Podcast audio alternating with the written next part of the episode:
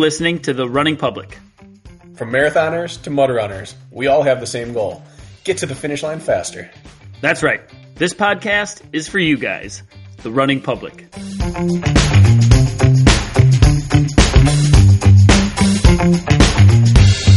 This is The Running Public's Training Tuesday. Training Tuesday is where we talk about training only. One topic, we dive deep, we explore it completely. It's training, it's Tuesday. Training Tuesday. Tuesday, Tuesday, Tuesday. Kirk, I got a lot of questions after my last Instagram video I posted. I was running on a treadmill. You got questions about what? If you had to guess, what I get two questions every time I post a treadmill running video. If you had to guess, what are they? What are you watching? Or what are you listening to? Neither. Toilet paper and rubber band. You have toilet paper there? Oh, you, do you have toilet paper around your handles? I keep yeah, I keep a roll of toilet paper on my handle constantly. It's non-negotiable. And what are you doing with that? Blowing your nose in it? Constant, yeah. Anytime, I don't know how people run without snot rocketing or blowing their nose, I'm constantly doing it. especially if you're running fast. Especially if it's cold. It's cold in my basement. Yeah. All right. So we know what the toilet paper's for, and I have a feeling what the rubber band is for, but Yeah, so I had that a thick rubber band across the middle of my handle from when I do speed work on my NordicTrack. And it's for two purposes, but every time I post a video, I get questions about it. And sometimes people get really in depth with why they think I'm doing it, and other times they just ask. So I'm going to clear it up once and for all, which it will not be because not everyone's going to hear this. But I put it on there for two reasons. The first is that I'm a shuffler by nature. I have low back kick with my legs and I tend to get lazy with my stride. And it just is a reminder to get my knees up a little bit and cycle my heels up under my butt. So that's part one. so your so your your quad will nip the bottom of that band at highest point. Yeah, if I'm not touching it, I'm shuffling. Yep. Because especially on a treadmill, you can run the same pace with multiple forms. It's why I love working on form on a treadmill, but the downside is you can get away with bad form on a treadmill as long as you're getting your feet down in time. You see Rich Diaz do that a little bit with uh, with some of his athletes on his treadmill as well. And he'll do it the reverse too, where their feet have to come up and kick it. Yeah. I don't have the dexterity nor the, the steady hand to rig that up. But then the second reason is that Nordic tracks, the incline version, the X, whatever you have, X32, 22, I have an X11, they're very unstable. If you get too far forward on those things, they start jobbling, don't they? Yeah, So does that band keep you far enough back? Is that the secondary purpose? it does. And I adjust it for how steep and how fast I'm running. The flatter it goes, I basically only put my Nordic track flatter when I won't want to run fast. Mm-hmm. And I almost never put it below 3% because I just feel like I'm going to break the thing, which I need to do soon because um, it's an older machine. It's still under warranty. I want to get that baby replaced. Put it to use. I suggest dropping a bucket on your belt yeah. like I did. That's a good one. I can't believe they replaced that. sure did. But it, it keeps me far enough. So I set the band where I want to have to stay behind. Because if I move far enough back, it really stabilizes. Up front, it bounces a ton. And it sounds crazy. But the farther back I move, the better it sounds and the, the smoother the operation is. Plus, it gives less. And because there's give to the treadmill, it's nice. But it doesn't prepare me for the impact of what I need to do in a race Yep. and I only run speed work so that I can race. So like it doesn't it doesn't give me that resistance to impact. So the farther back I run, the less give there is, and the more I have to hit and get off the ground and take a little bit of pounding doing so. So that's why I use my rubber band. It's very simple. Makes sense. You know what I did on my Nordic track this weekend? It was like negative 27 or some BS with the wind chill, and I, I just didn't think I'd get what I wanted to out outside. So, um, in my, what have I had? Four years, I think I've had my Nordic track. Um, the first time ever on Saturday, I used the downhill grades on the Nordic track. Have you ever done that? The very first day I got it, I tried, and I was extremely disappointed. very disappointed. So if you go at negative 3% incline, it caps you at 8 miles per hour. Mm-hmm. And if you go down to negative 6% incline, which is the steepest descending grade it goes, it caps you at 6 miles an hour, which is a shuffle because we want to be ripping. But and you can probably laugh at me for this because I did when I was done with it, but I haven't done a single descent bracken in like four months, five months. Excuse me. So I did it anyways. And I galloped down the hill at 3% incline with like an over exaggerated Johnny Luna Lima stride with the goal to get my hips sore. Because you know, after you descend the first time, you get I get real sore in my hips. I don't know about Okay. you. Hips and quads. Hips and quads. And guess what, Bracken? Mission was accomplished. I ran like a crazy person with terrible form to take impact, and I will tell you that it worked on the Nordic track Really? my hips are sore. So, but I had to exaggerate my stride in like a very inefficient, unconducive, not recommended way. And I don't know if it'll work or not, but it's what I had to deal with. And so I used. Okay. What do you think about that? I like it. There's, I, is it Hill Runner? There's an online running guy. It might be Hill Runner. You can look up Hill Runner. There's no E in Hill Runner. He, he, I think it was him, advocates decline treadmill work for the eccentric pounding and for bulletproofing your legs for race day. And he, he does it where he blocks up the back end of his so he can keep it at full speed. He puts his treadmill to zero, blocks up the back end, and he's very open about the fact that you're probably going to burn out your motor and it's not good for mm-hmm. the treadmill. But he'll do tempos, he'll do 20, 40, 60 minute downhill threshold work to bulletproof his legs. And he prescribes it for marathoners that he coaches for like Boston or places where you're going to hit some hills. And he says that it carries over. Well, you know, after doing it and realizing like it was just 3% incline and I was doing this big gallop, which again is dumb, um, that thought immediately crossed my mind after doing it to wedge up the back half because it felt mildly effective at 3% grade. And if you could turn that into 15% grade, what could it do? I have a feeling it's going to that'd be a good way to break your treadmill Bracken and get that warranty put to use. I'm not announcing this on a, on a, a podcast that I'm attempting to break my treadmill. That's fair. 15 sounds intense. I was thinking like six. whatever it is. But regardless, I just think it would be hard to stay upright on it.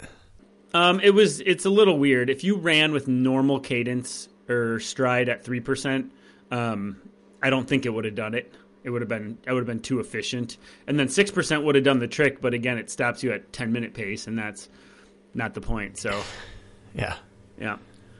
Yeah, my only thought was to do heavy loaded carry at six miles per hour at 6% decline and try to get some. Like a heavy dumbbell farmer's carry. Yeah, Yeah. something like that. But it sounds like a good way to get hurt. yeah, it does. But it it mildly worked anyways. So my hips are sore, and I still felt them a little bit on my run today. So there's a little nugget for you to try. Um, I did think it was cute. We both posted treadmill running videos this week, so We're cute people, Kirk. we certainly are. You want to um, you want to talk about some sweet sweet running action that happened this weekend? Oh my goodness. This was the fastest indoor weekend I think I've witnessed as an American runner. Mm-hmm. I not not I think I know there were multiple American record indoor records broken and a North American record broken, and it all happened in the same weekend. People were just flying. Yeah, what's going on recently with these performances? The easy answer is to say, well, the shoes are better, and that's absolutely true. Mm-hmm. But, But I would say marginally better when it comes to spikes, on like an indoor track. That hasn't that needle hasn't moved a ton in the last decade or two.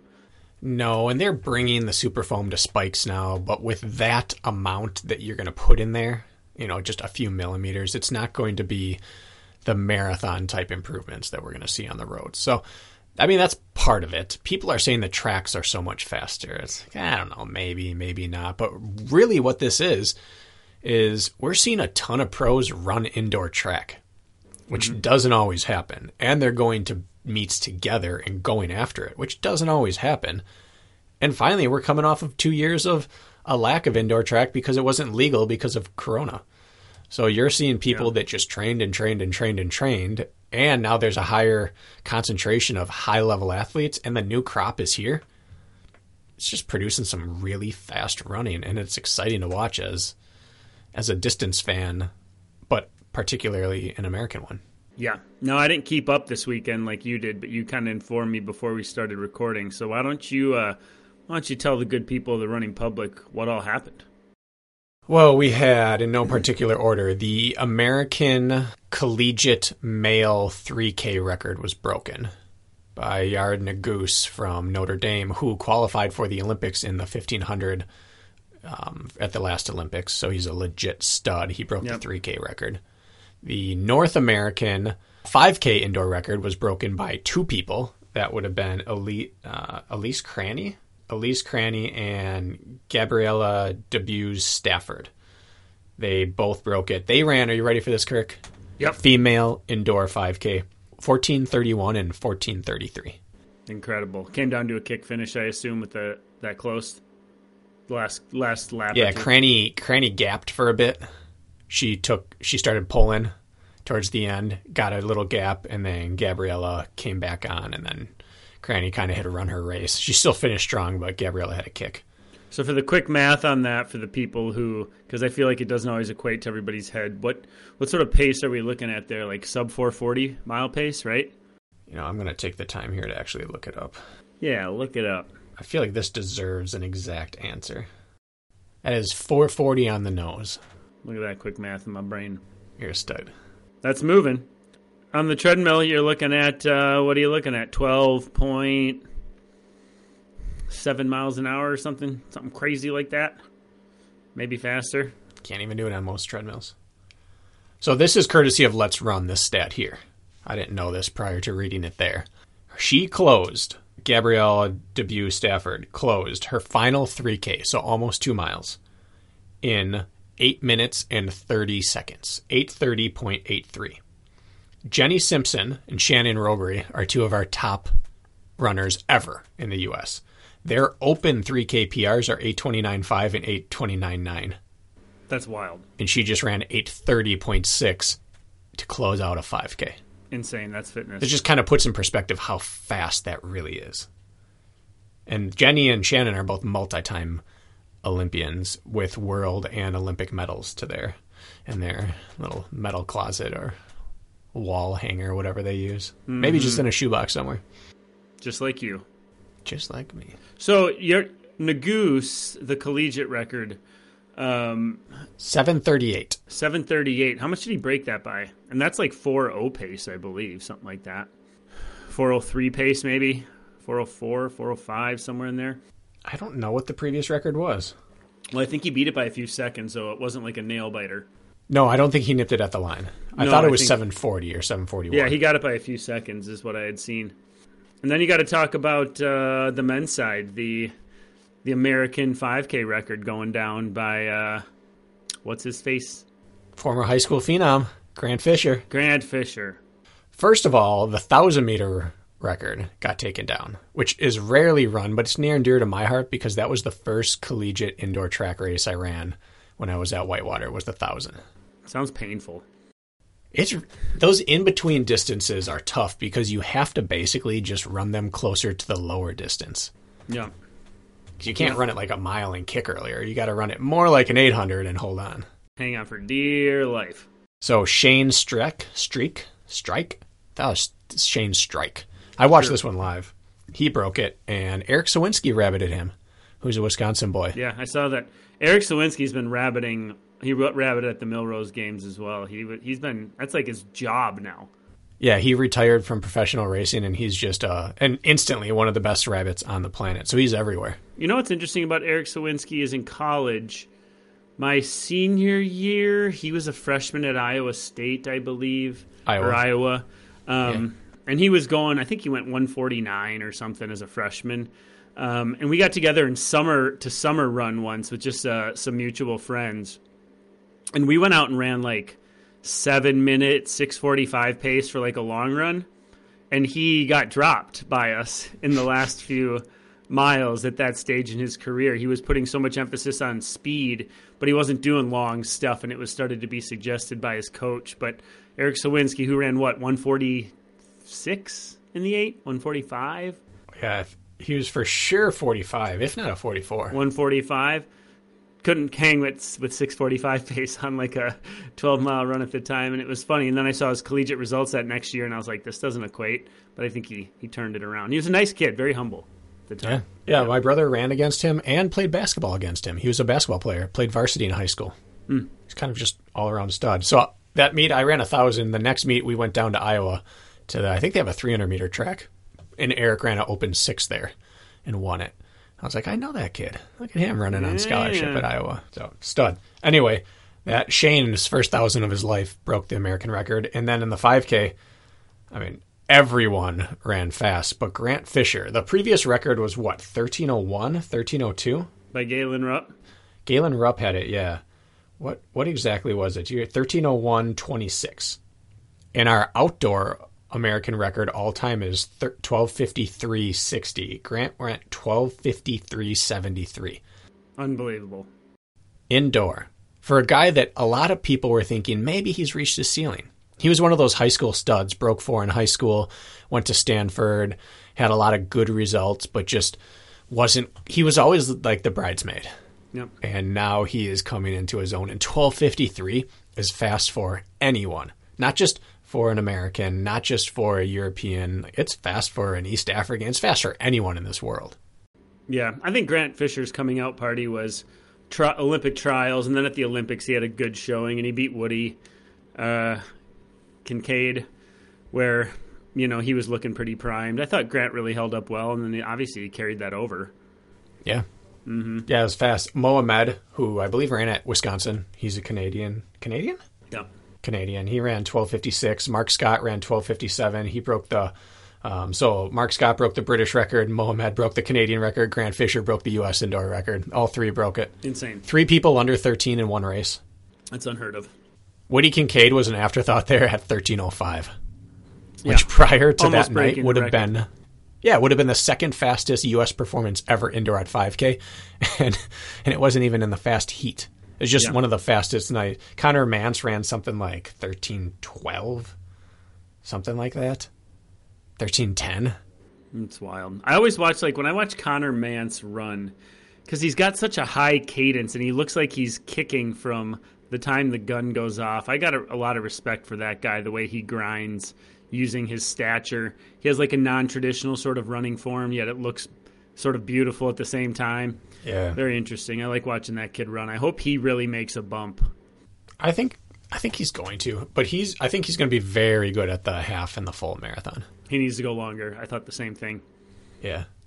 But uh, so one of the one of the guys who trains out of Colorado, Emmanuel Bor, he took fourth place in a five in a professional 5K, which would usually be a bummer. Ran 13 flat and broke the old U.S. record. So just like an outstanding weekend of running. Where can people find those races if they want to find them? If they want to watch them? Do you know? Well, FloTrack had there were two different meets. There was the BU meet and there was a Boston. Uh, there was Boston meet and then there was something else. I don't know. I watched one of them. It was on network television, I think on ESPN, but the other one was behind FloTrack's paywall. Okay. So YouTube's going to be your best bet. You think paying uh, for FloTrack is worth it? I've never done it on principle. You haven't. No, I hate the fact that we're a niche sport, that we're a small sport, that everyone always complains, why isn't running more popular? And then they put a running race behind a paywall where only true hardcore fans are going to pay to watch. Like, of course, you're not growing any popularity. No one's watching it other than the diehards. Right.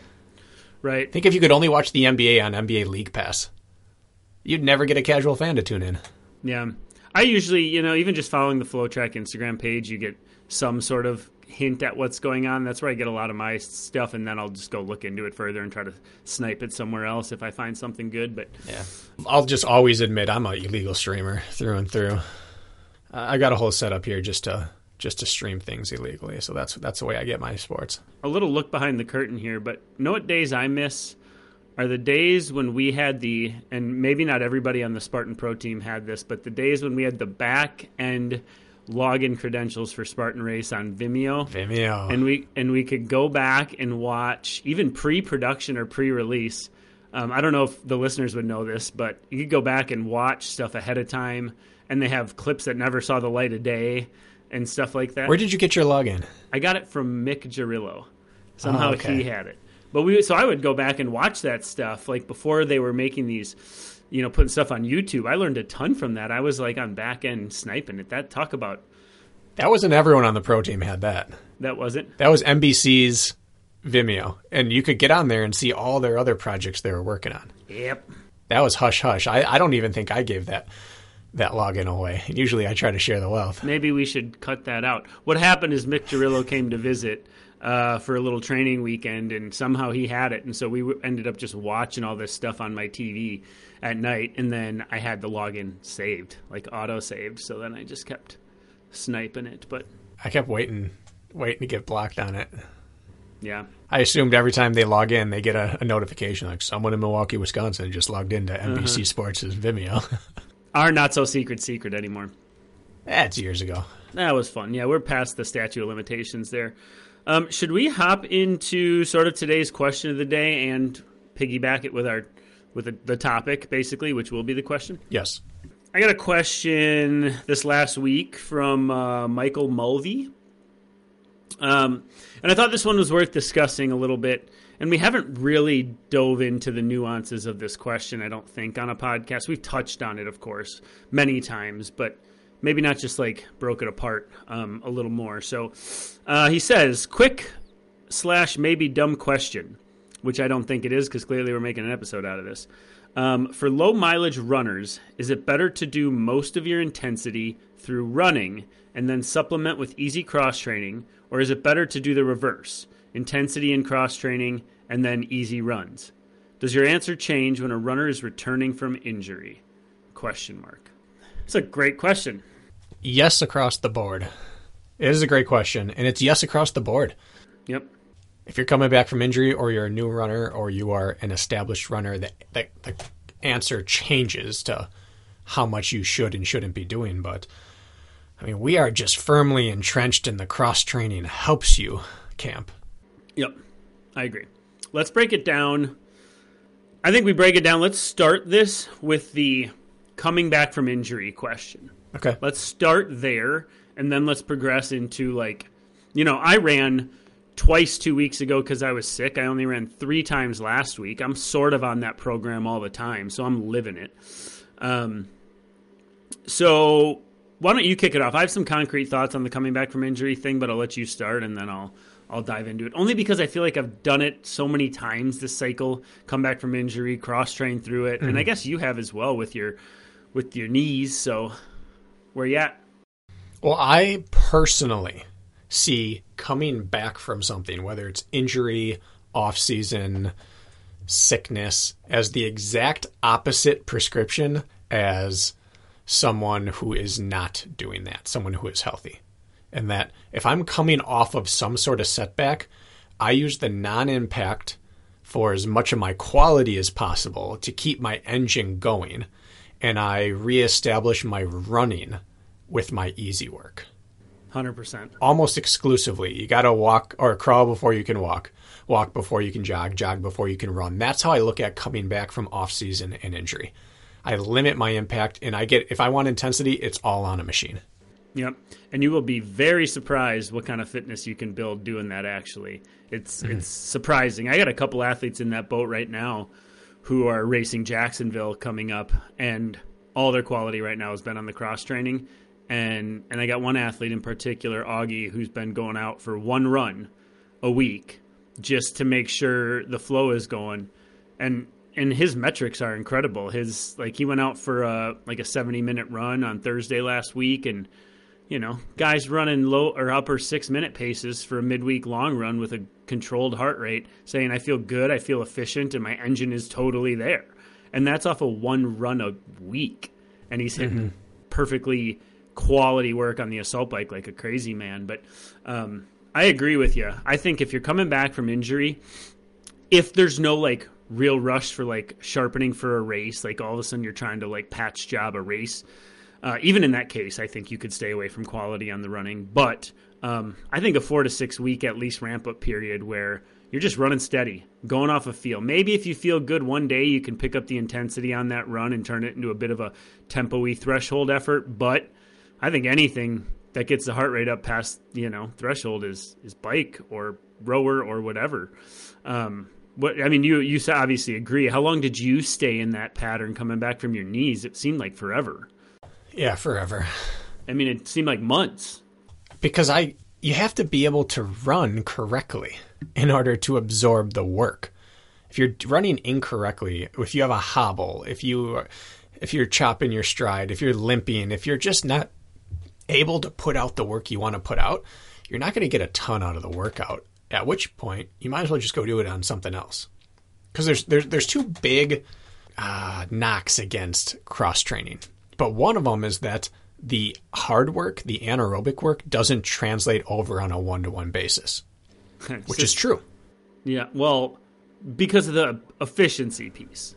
Right. And that's the other piece is that you're not actually building up your muscle memory of how to run. But like if you did nothing but biking, easy bikes, long bikes, hard bikes, and you came over to run, you will probably wouldn't PR your running. But if you went out and ran nothing but crappy, bad stride workouts, you're not going to PR your running either way. Mm-hmm. So I figure I'm going to focus on running until I can run the way that's going to accept speed. And I'll have my, my engine primed, my anaerobic system primed by doing the other work. So is it a one to one translation over? No. But if it's not going to be perfect either way, then I err on the side of health and sustainability. Yep. I 100% agree. I, I want to talk about modalities here because yes. Uh, a lot of times, like the, the problem with high end cross training when you're coming back from injury is it's really tough to get your heart rate as high as you would get it running while cross training if you pick poorly, I would call it, as far as like implement, right? And if you look at the gamut, like you have regular bike, you have assault bike, you have swimming, you have step mill, you have elliptical. What else am I missing here that people would use? Rowing, rowing, ski erg, yep, stair climber. What I find, yes, yeah, stair mill. I call it the stair stair climber. I guess same thing. But what I find is when you can combine your upper and lower body on something like an assault bike or something like the rower, it just requires your body to shunt more blood it requires a bigger heart rate response, and so like those quality days, I hit those those two primarily. And on the step mill or the stair climber, whatever you want to look at, that thing can get the job done too if you're coordinated enough yeah. to go fast and work hard on that. But those are the three that I hit um, when it matters. And then let's say I have a recovery day that I'm cross training through, then I might hit like an elliptical at lighter resistance, a typical spin bike, go out on my road bike, something like that. Um, what are your favorites? I kind of break my own rule, which is specificity. I think you should be consistent and progressive in workouts. When I talk cross training, I have evolved kind of semi recently to the idea that the more variety you can get in cross training, the better it actually is for you. And, and I didn't used to believe this. I used to think I'm going to get all my volume done on the bike and then as much as I can do of my intensity and maybe only one other modality to keep it so I can track my fitness progress and all of that. And now I'm getting to the point where I don't really care about that. I want to come back well rounded. Far too often you see someone jump on the bike for seven weeks and injure something or come back with an imbalance because you're not a professional biker. Yep. Or you jump on the rower and do nothing but row for two hours a day and you come back with a weird back out of a line. Or I feel A, what you feel the more you can use your arms and your legs at the same time, the more the quality, quote unquote, takes. I get when people talk about if I did nothing but spin bike for 12 weeks of all my work, I wouldn't be able to run well.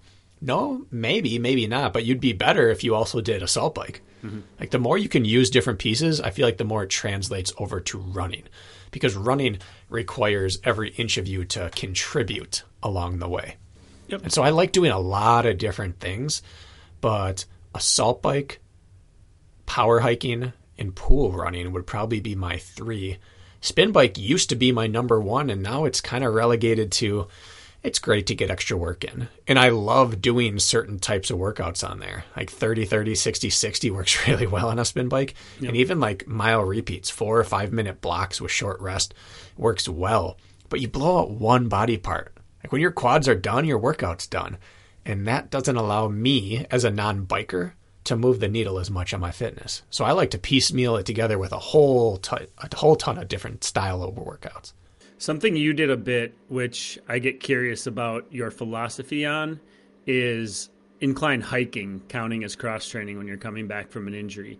Do Yeah. you think, I mean, it's going to be super situational, but do you think that is a good or bad idea? And would incline hiking um, translate as well or better than anything else, in your opinion?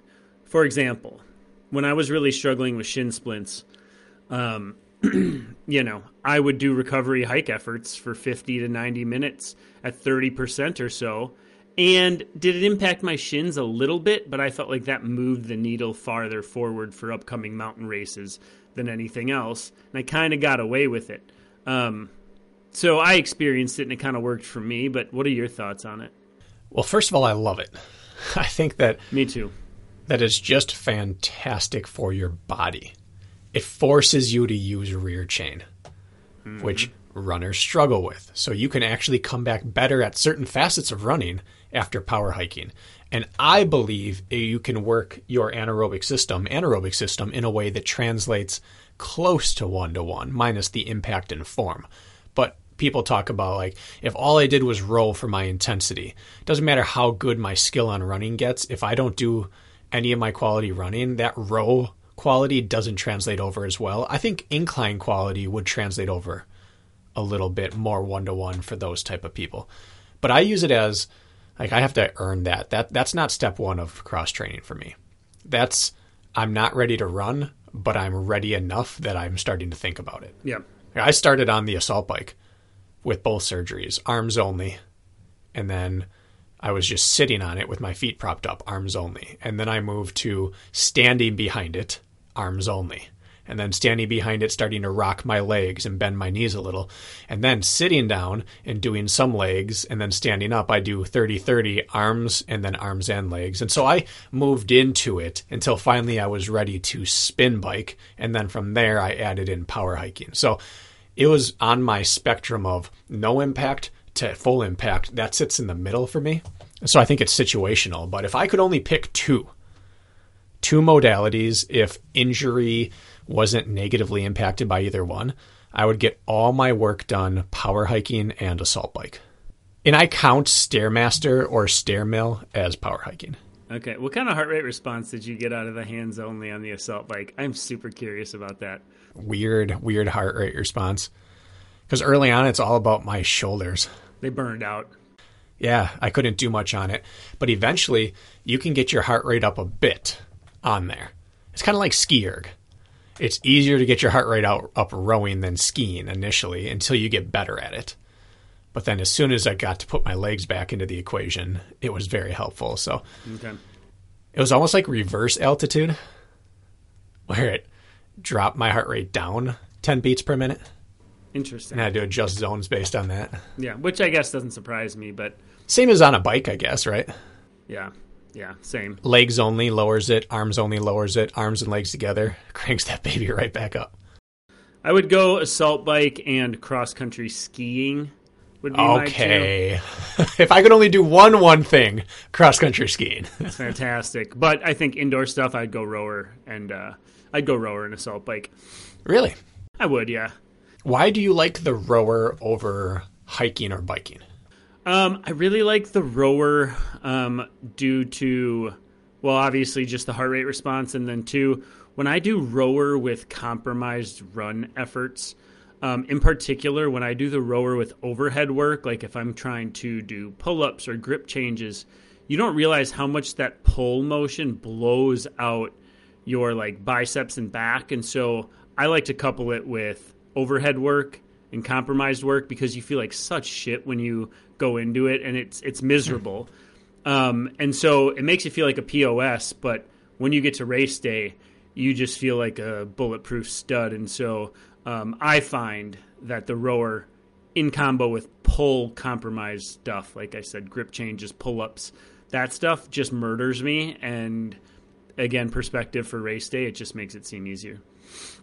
I can buy into that.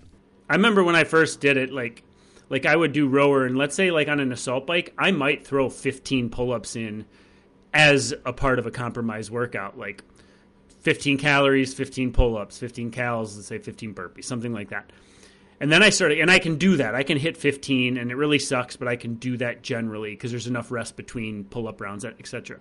On the uh, rower, first time I tried to do that, Not a frickin' chance. I couldn't even get to. I basically cut it at ten, and I had to make them jump pull ups on later rounds because my pull was just completely shot. For example, Interesting. So that's how it plays out for me, which I like. Feels like crap at the time. Well, and I don't have the history of using a rower the way you do. I've owned one for a couple months now, so I haven't I haven't yet run a running race off rowing intensity.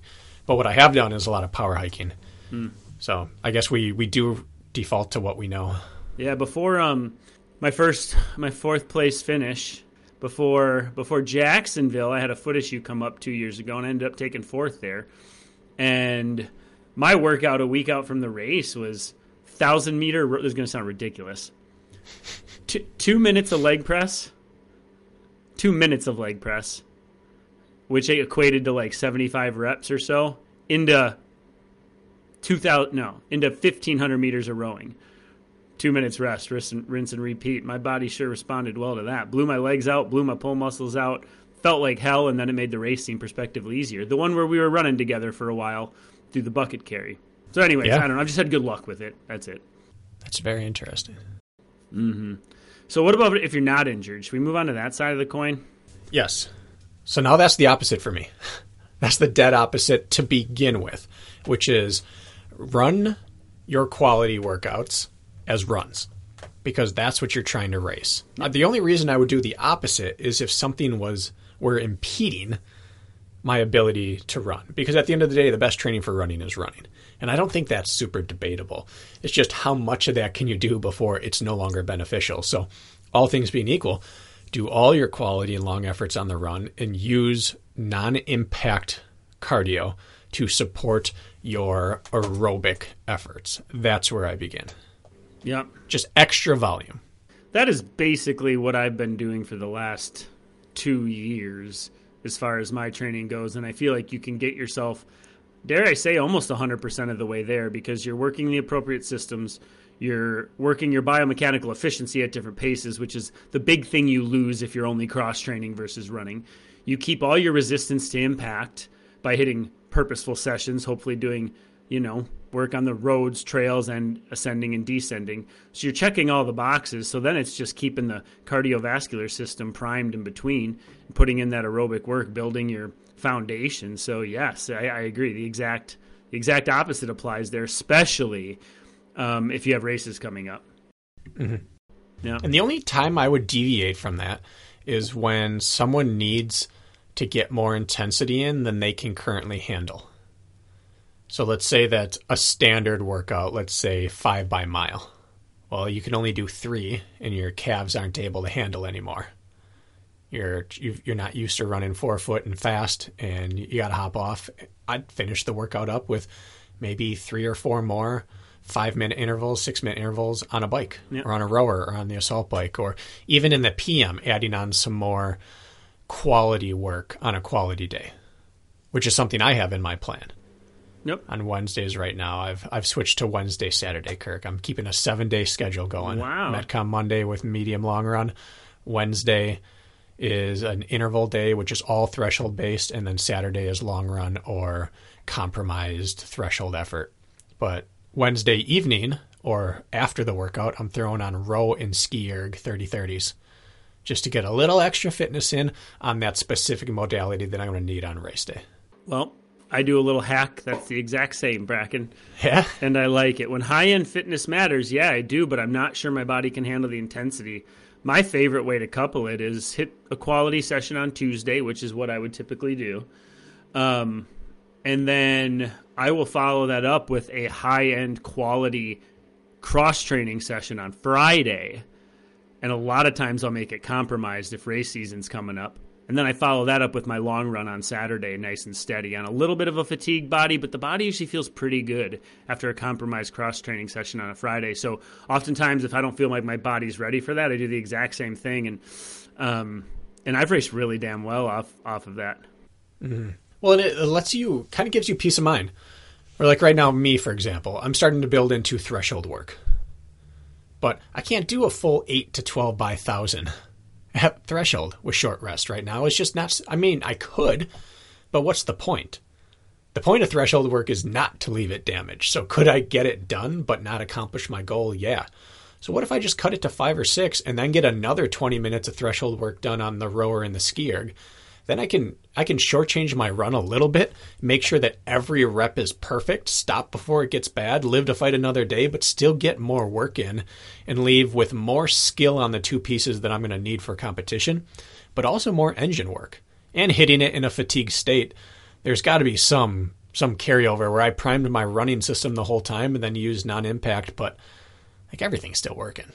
Yeah, that's another hack that is worth diving into actually if you don't feel like you're able to run the volume that you would like in quality sessions. When I've come back, I've often done the combo approach, just like you mentioned. One of the hardest workouts in the book that, um, for example, a way to do it was simple. It was a 400 meter row into a 400 meter interval right on the treadmill, and then take a standard. I think I took 60 seconds rest, and it absolutely blew me up. I ran half the mileage, but yet got all the benefit of elevated heart rate, mm-hmm. working hard while fatigued, and those styles are super effective. And then I don't feel like you miss out on anything as far as like biomechanics efficiency standpoint. So, um, yeah, I do those things a lot when I'm coming back.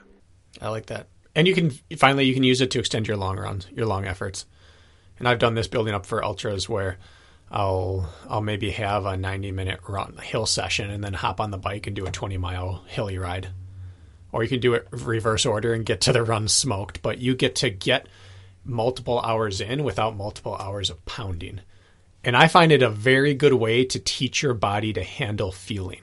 If you struggle with gut distress, fueling while running, mm-hmm. start by doing it on non impact and then gradually sub in running. But you can start training your gut with non impact in a very effective manner. How do you feel like the best way is to just speaking of fueling, and then that gets my mind going to well longer efforts. Um, how do you feel it's best to sub in longer efforts if you're injured?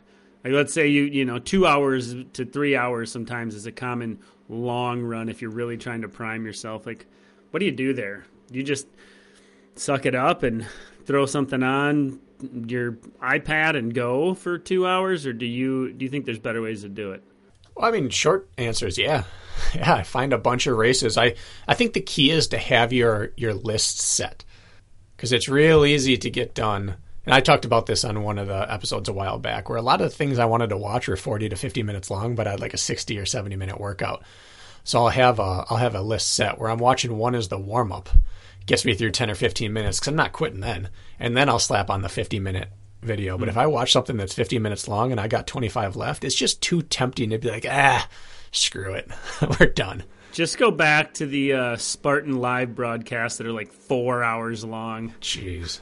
And just listen to your voice on half of them. I've been going back since I've been doing a little bit of assault bike work and some treadmill work lately. I throw it on my iPad, and I've I've heard your voice a lot recently. Those are long days, and all of us had to go to the bathroom the entire time. You kept me uh, you kept me company for my entire two hours on Saturday on Did the treadmill really? the entire way. Yeah. If you ever want a voiceover, call me during, and I'll just talk in your ear. Ooh, that would be nice. You get the same race, but then I'll, I'll, I'll give a different perspective this time.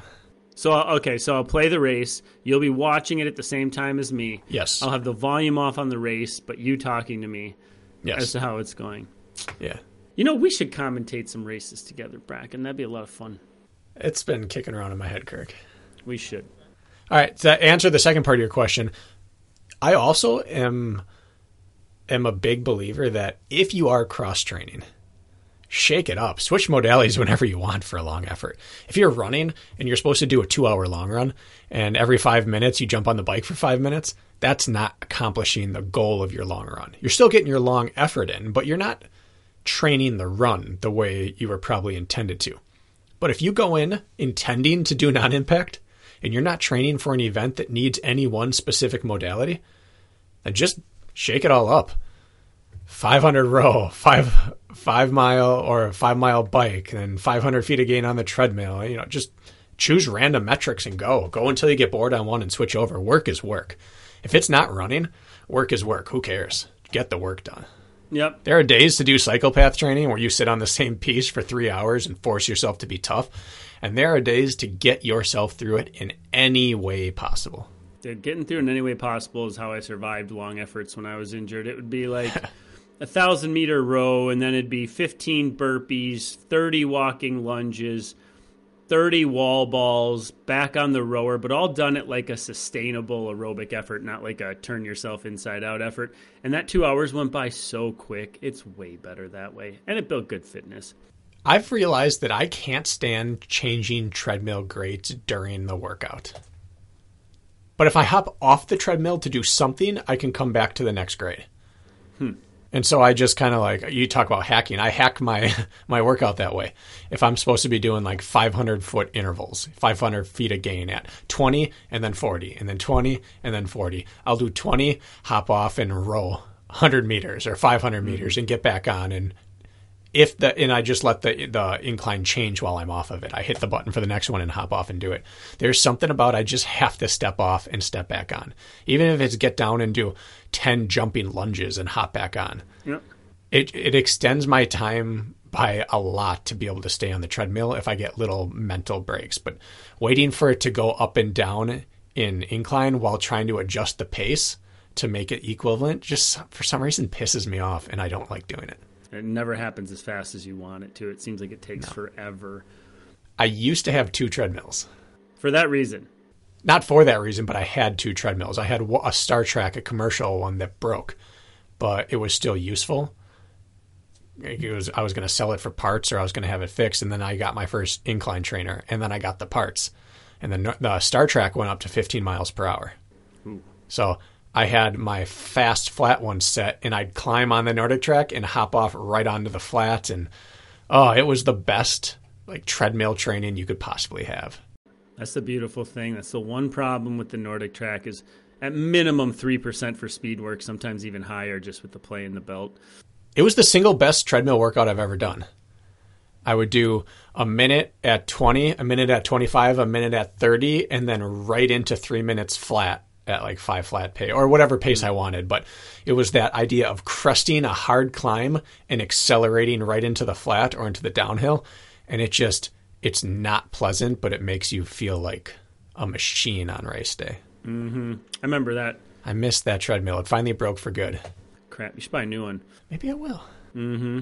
I could probably still work that NordicTrack connection for one of their commercial regular treadmill models.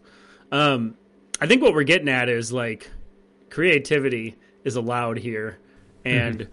kind of making things up that might translate to the race course or just translate to good overall functional fitness is okay.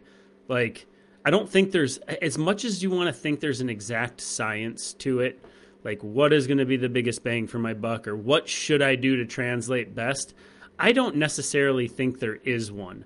I think the point is to get the appropriate stimulus for that day, the appropriate heart rate response, and and however it's done and however keeps you engaged and not hating your life and dreading it especially with cross training that wears out really quick. The novelty of that starts i mean you can be at the end of your first week of cross training when you're injured and you're already like are you kidding me? I have another five weeks of this per the doctor's orders. Like there's no way. And that's why it's like staying engaged on that stuff goes way further than worrying about splitting hairs as far as what's the most effective for what I have coming up. At least that's what I've found. And yeah. sometimes you turn yourself more into an athlete by doing some of the varied stuff instead of the the super linear stuff we always do. It's a good opportunity to work some of those other things. So, um, that's uh, that's most of the points I think I've got on that. I see you got something else to say, and then I want to end with uh, maybe just a few suggestions for those age groupers heading to Jacksonville in a couple weeks. They're probably thinking about that. What do you mm-hmm. got to add? Well, just piggybacking off your point that there's no one way to do it. Mm-mm. And that is uh, a good example of that is Natalie Cook. She was the the national champ both at the Running Lane National Championship and the Eastbay Cross Country Championship. She won both of them, and she ran between 10 and 20 miles per week in high school. Wild. She was the high school double national champion, running 20 or less per week. But she'd do an extra four to six hours of cross training, most of it on the elliptical, which most coaches would be like, well, we got to get you on something better than the elliptical. I believe her dad coaches her. I could be off on that, but mm-hmm. he seems to kind of just get it. Like, why risk it? Yep. She's obviously talented. Talent doesn't hide, and he's bringing it out in the most sustainable process. But so she would run 10 to 20 miles per week and do a ton of elliptical. Like there are always ex- just people that are the exception to every rule, and you grow to find out that it's because there isn't a rule. There's what's been proven. Yep, exactly. Like, where is the body of work on trying to get runners to run three times a week with an additional 10 hours of cross training? Like, there isn't a body of work. There is no study long term on high level athletes to see how it works. So, what you have are the rare examples of people who were either forced into it or just were the rare person who decided to try it. And that's all you know about. And so you're looked at as the outlier as the exception, but it isn't a rule. There are principles of training. And if you honor good, proven principles of training, the way you get there, I'm just going to say doesn't really matter. I agree. Getting there, staying engaged in your training, getting there, staying healthy, and getting there playing the long game outweighs absolutely everything all the time. Yeah. The single thing that matters the most is not your system, it's not your philosophy, it is consistency. It is consistency, and then number two would probably be having progressive workouts. I think that you could choose any system you wanted, and as long as you keep yourself healthy and consistent, you're going to get most of the way there that any other system on earth can get you there. But it's consistency and staying healthy. And that's usually where the drawbacks of the other systems are is they leave you hurt or worn out which is why we talk about the systems we like to talk about. But it's not because they're more effective, they might just be safer. What do you think? Um, just a personal curiosity of mine. I've been kind of tracking my hours more than my miles, meaning like, sure, I'm running and cross training, but I just like to look at the sum total of how much t- aerobic or quality yeah. work I'm doing each week. What do you think people should be shooting for if they're racing the gamut between a if you're an OCR person sprints to beast and if you're a trailer road runner between 5k and half marathon distance? Like what do you think people should be shooting for if they really want to get the most out of their fitness? Let's say it. What do you think? They can't see it, but I'm grimacing here. You don't like my question. No, I like your question, but I don't like having to answer it. I think if I, I don't, it's not a hard and fast rule, but I, I think it's good if everyone can get to the point where any given day of the week you can go and move aerobically for an hour with no issue. And then once per week, go move for two hours with no issue. Yep. And if you take an off day, that puts you at, at what, seven hours? And if you don't take an off day, it puts you at eight. So I think that six to eight hour range is a very solid, attainable range for the vast majority of people in the vast majority of lifestyles out there, too. I think that when I start approaching eight, I'm about ready to race just about anyone. And when I hit the 10 to 12 is where I'm monster fit, but there's always something going on or right on the periphery that I don't want to pop its head up. But six to eight will get the vast majority of people the vast majority of the way there. What 100%. Do you think? Well, I'm just I opened up my Strava to tell me what I've been doing now, but my answer was going to be you can get away with 6 if it's done right. Yeah. On a 5 day a week workout plan if you need to. Um, which would be basically five sessions of an hour and one of two hours. That's exactly where my mind went roughly. Um, yeah. I mean, looking at mine, and I'm not like necessarily, you know, the shining example, but like um, before I went and raced in um, Florida in December, and I built some really good fitness. I, I'm ashamed to tell you, four hours thirty nine minutes, four hours fifty four minutes, four hours twenty nine minutes, leading in. Okay, now that the season's ramping up, and I'm looking at uh, looking at the season for real, nine hours twenty six minutes last week, set four hours fifty. I was sick, but then 727, 720, eight hours 19, 735. I feel like that's pretty indicative of what people are doing on the elite level who are maybe not full time athletes. And a lot of that is cross training in there. So when I was in Colorado trying to hit 70 ish per week with anywhere from 12 to 24,000 invert at altitude, I was sitting right around 9 to 11 hours per week. You were hitting 12 to 24,000 feet of gain a week? Yeah. At 70 miles a week? Wow and those are big weeks. But I mean, think about it. My recovery run was like five miles with two, with nineteen hundred feet of vert. Right. So if you're getting two thousand a day on your, if I just did easy runs, that's fourteen thousand for the week. That's true. So it's just different. Obviously, vert's different when you live in it. Still a tip of the hat to you, Bracken. Thank you. Then you go and do the incline twice a week, and that's That's over 2000 each time you do it. Mm-hmm. So it, it just starts to add up. But out there, I was going 90 minutes Monday not on a quality day, 90 minutes Wednesday on a semi quality day. You know, that's warm up, cool down workout, mm-hmm. two hours ish on a longish semi quality or quality Saturday, and then 75 minutes every day in between. So seven days of an hour is seven hours. A two hour run bumps it to eight. Two 90 minute runs bumps it to nine. And then those extra 15s bump it up to 10. And that's a 10 to, depending on the week, 11 hour aerobic week. And that's about as high up as I ever wanted to get. And I wasn't cross training. I'm mm-hmm. sure cross training I could have gone up higher, reduced my running a little bit, and got more hours. But I was at the high end of what I could handle with a ton of vert, a decent amount of mileage, and quality work and I probably could have been just as fit off of moving those 75 minute runs down to 60 Yep. and those 90 minute runs down to 75. As long as your big stimulus days on your quality, like Monday and your Saturday and your longer effort Saturday, stay there, you probably get away with a little less. Yeah. Yeah. But again, if my top end's 11, and that was when I was, I was good. I was, you know, I was in the mix at every race I went to. Mm-hmm. You can remove that down to eight. I could have got it off of eight or nine that time. So why shouldn't everyone else be able to do six to eight and be just fine? I agree. I just thought it was worth discussing and giving some perspective there. I know there's guys in the sport that do significantly more volume than I do or you do, like without question, but that's a snapshot of if I were to take a lump sum of the top 20 guys in let's say Spartan race uh, elite series, I bet you would average out somewhere between 7 and 8 hours a week. I bet you it would. Maybe even a little less. Yeah, and the only downside I think to tracking hours instead of miles is people find all these ways to add in time. They count their lifting, they count their No, no, none of that crap. That don't count. dawdling. You're milking it. Six to eight hours of work a week, Yep. you're set. Six hours of cardio, two hours of strength training, you're gonna be a monster. I agree. We got about five minutes here. What do you got for advice for people?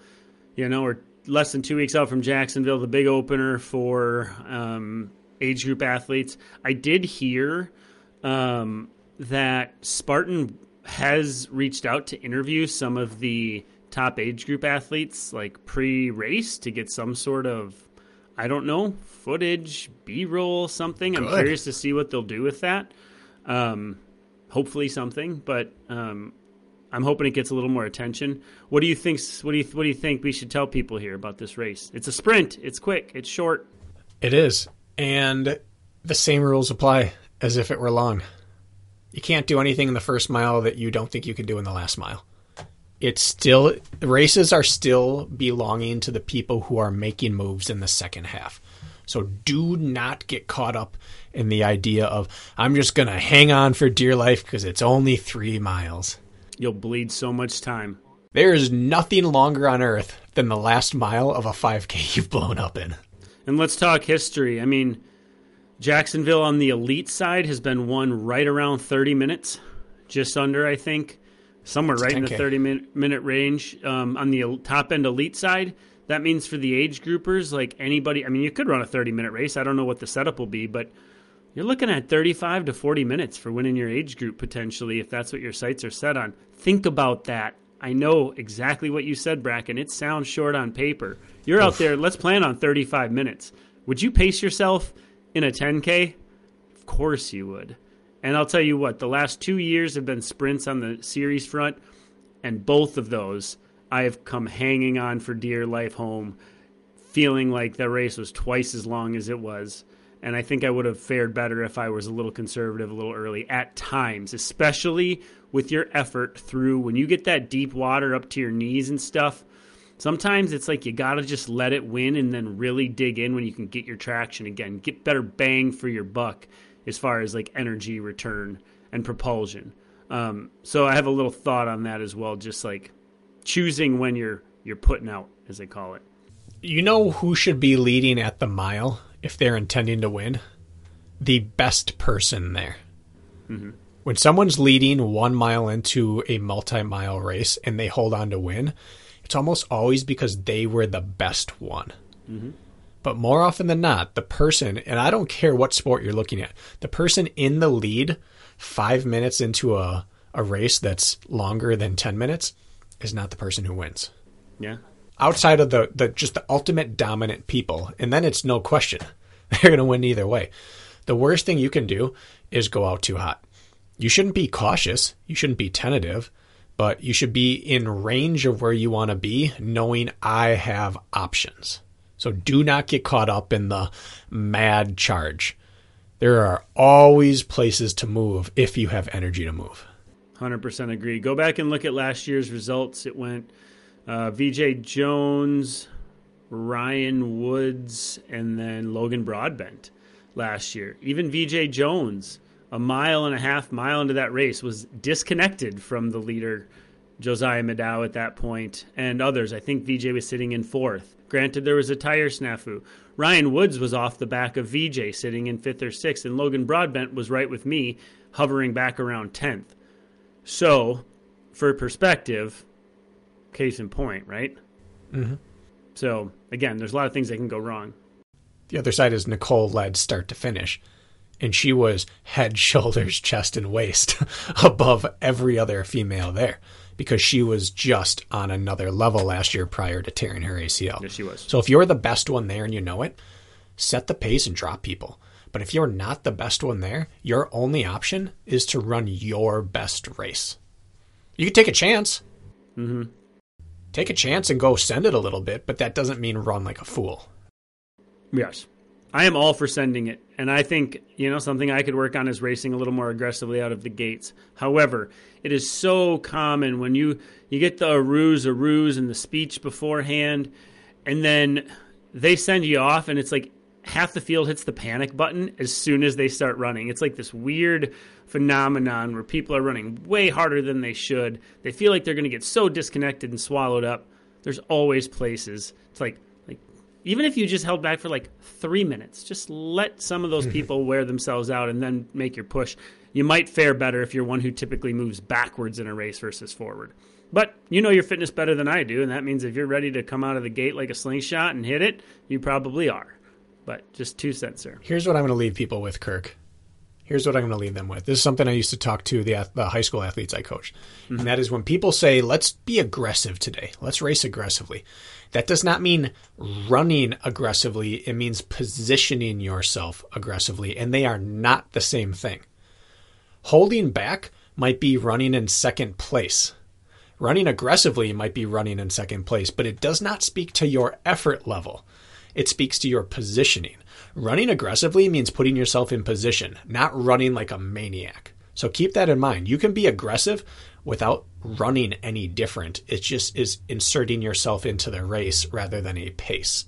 And it's very, very different, but there's not much of a difference in effort, and you have to err on the side of caution. 100% agree.